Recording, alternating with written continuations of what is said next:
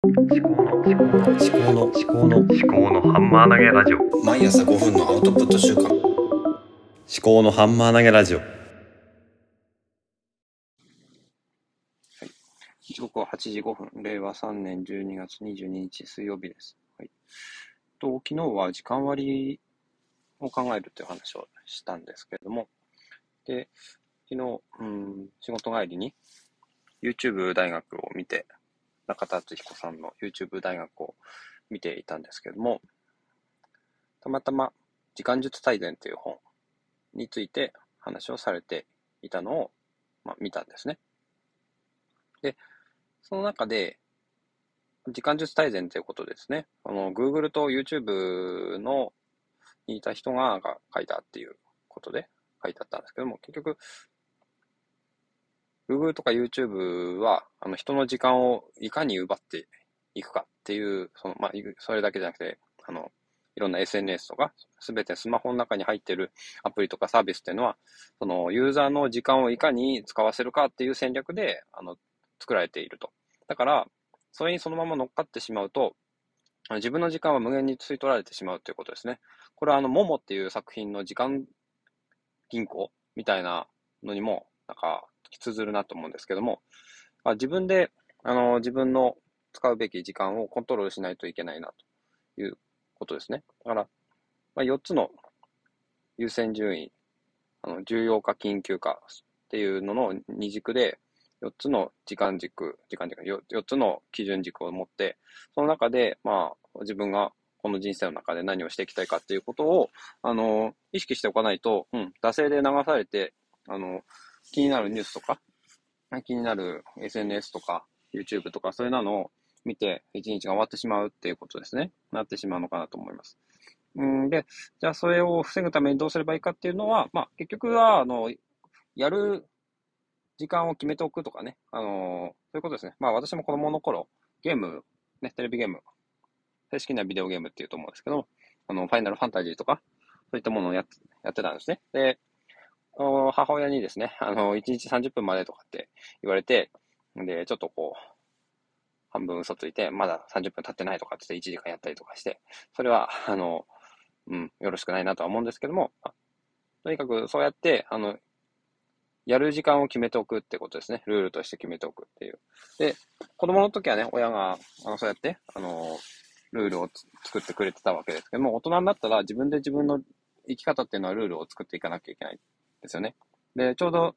今日の朝、7つの習慣、13歳からわかる7つの習慣っていう本を読み終えたところだったんですけども、やっぱりミッションステートメントってことで、まあ自分の生き方、あの、自分の憲法みたいな、そういうものを、あの、原則として掲げるそれをやっておかないと、あの、何をして生きていくのかっていうのは、いつまで経っても、うん、わからないまま、いつの間にか死んでしまうということになってしまうと思います。人はいつか死ぬんですけども、いつか死ぬってことはまず間違いなくて、ただいつ死ぬかもわから、いつ死ぬかがわからないっていうのも間違いないですね。だから、で、人はいずれ死ぬっていうことですね。だから最後、人生の最後どういうふうにあの死んでいきたいか。で、死んだ後どういうふうにあの、みんなに思われたいかっていうことを考えなさいっていうのも7つの習慣で、あの、言われていることなんですけれども。だから、ただ、いつ死ぬかわかんないですね。だから、明日死ぬかもしれないし、今私喋ってる間に、あの、心筋梗塞で死ぬかもしれないですね。デスノートみたいに。えー、そういうことで、結局、いつ死ぬかわかんないし、いつ、いつか死ぬかは間違いないということで、結局、今ここしかないですね。生きている瞬間っていうのは。で、あの、3秒後に死ぬかもしれないし、あの、明日死ぬかもしれないし、1年後死ぬかもしれないし。だからそれを後悔しないように、あの、生きていくために、今、今日、一日、どういうふうに命を燃やすかっていうのを考える必要があるんだなと思います。人生はもう一度来ないっていうのも多分事実だと思うんですね。だから人生は一回しかないっていうこと。で、いつかは死ぬっていうことですね。いつかは死ぬ。一日はいつかは終わる。で、それはいつ終わるかはわからない。で、もう一回はないっていうことですね。その三つがこの人生の真理の一つ、あ真理として言えることだと思います。で話はそれましたけども、まあそうやって、そこから逆算して考えていくと、じゃあ今何するべきかっていうことなんですが、で、時間術、で、時間割ということですね。で、時間割を考えるにあたってですね、あの、理想を掲げるのもいいんですけども、理想を掲げてこういう風になりたいって言って、じゃあこういう風にしようって頑張ろうってやっても、結局できなかったりするんですね。理想が高すぎたりする。うん。で、完璧主義でやったりすると、うまくいかないんで、あの、複利で、えー、複利で伸びる一つの習慣だったかなちょっと忘れちゃいましたけど、ジェームズ・クリアさんという方の本があって、私最初それあの、 Audible で聞いてすごく感銘を受けて、何回も聞いて、8回くらい聞いたのかな。で、もう一回、あの、まあ、読みたいと思って、まあ、本も買って、で、家にあるんですけども、それに、それによると、うん、結構、あの、きっかけ、欲求、反応、報酬の繰り返しだってことですね。できっかけっていうのは、まあ、今、毎日毎日生きている生活のリズムがあるわけですね。その生活のリズムの中に何かきっかけを作って、それとあの身につけたい習慣を紐づけるってことですね。で、できっかけ欲求。で、その習慣をすることによって、あの、何かこう気持ちのいいことが得られるものと習慣をセットにするっていうことがいいと思うんですね。例えば、うんと、そうですね。朝起きて、え本を読んだらコーヒーを飲むとかね。うん、私コーヒー飲まないですけど、コーヒーを飲むことがすごく心をリラックスさせるような作用がある人だったら、あの、コーヒーを飲むっていうルーティンがもともとあるとしたら、それがきっかけなんですが、朝起きたっていうのをきっかけにして、本を読むっていうのをあの入れ込んで、えー本を読んだらコーヒーが飲めるっていう欲求みたいな。で、欲求があって反応、本を読む。で、それに対して報酬、コーヒーが飲めるっていう報酬があると。で、それが毎日毎日繰り返すっていうことですね。から、そういう毎日の習慣として、結局、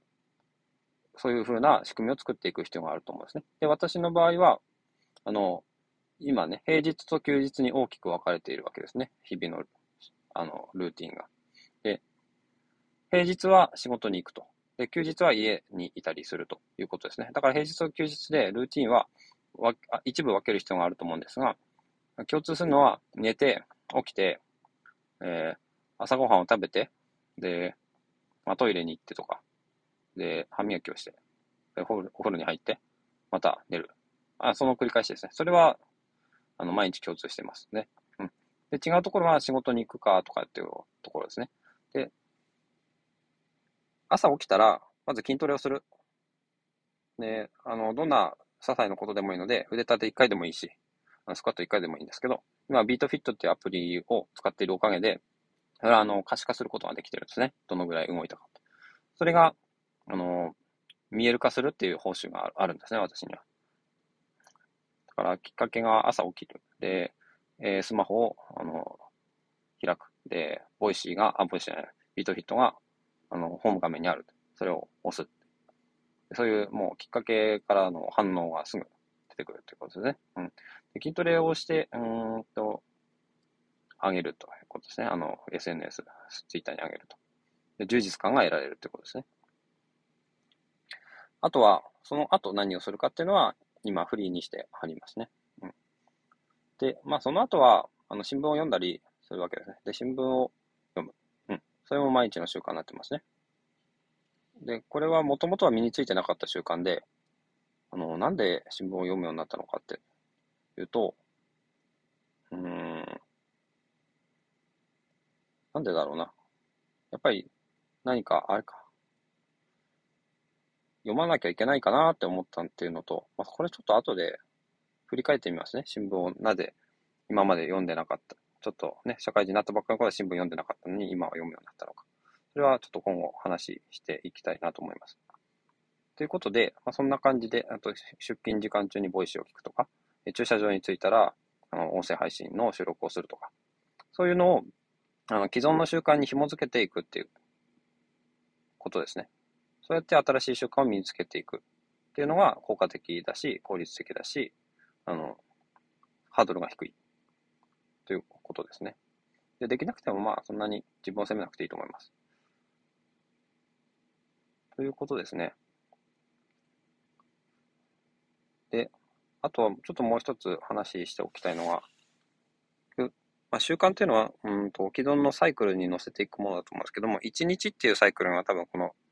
まあ、地球に生きてる間は、まあ、1日っていうのは地球の時点の1回転するサイクルなんですよね。で、もう一つサイクルがあるのは、えー地球がこう、地球、地球が太陽の周りを一周するっていう1年のサイクルですね。その2つのサイクルが、おそらく人間が今生きてる中で、自然界の中で、えー組み込まれている、うんと、循環、繰り返しですね。で、あと1週間っていうサイクルと1ヶ月っていうサイクルがあると思うんですけども、それはどっちかというと人間が人間的に、あの人間の都合で作ったサイクルですね。1週間っていうのは別にあの自然的な作用は関係ないですし、1ヶ月っていうのは、まあ、まあ、月が地球の周りを回っているサイクルに近いだとは思うんですけども、そうですね。ただその月が回っていることをそんなに意識は普段の中ではしていない。で、1年っていうのは、あの、季節が移り変わっていく。まあ、日本だとそうですね。日本だと季節が移り変わっていくので、肌感覚で分かっているサイクルだと思うんですけども、1ヶ月っていうのはどちらかというと便宜的に人間が作った。で、1ヶ月は 1, 1月、1月とか2月とかで、あの、日数が違いますからね。ただ人間社会、社会的なサイクルと自然的サイクルの2つに分かれていると思います。で、その2つのサイクルの中で、やっぱり毎日繰り返すのが1日のサイクル。なので、習慣というのは1日のサイクルをベースにあの築き上げていくと、大きな効果が得られるんじゃないかと思います。はい。そろそろ8時、えー、16分になりましたので、仕事に行ってまいります。では、皆さん、また会いましょう。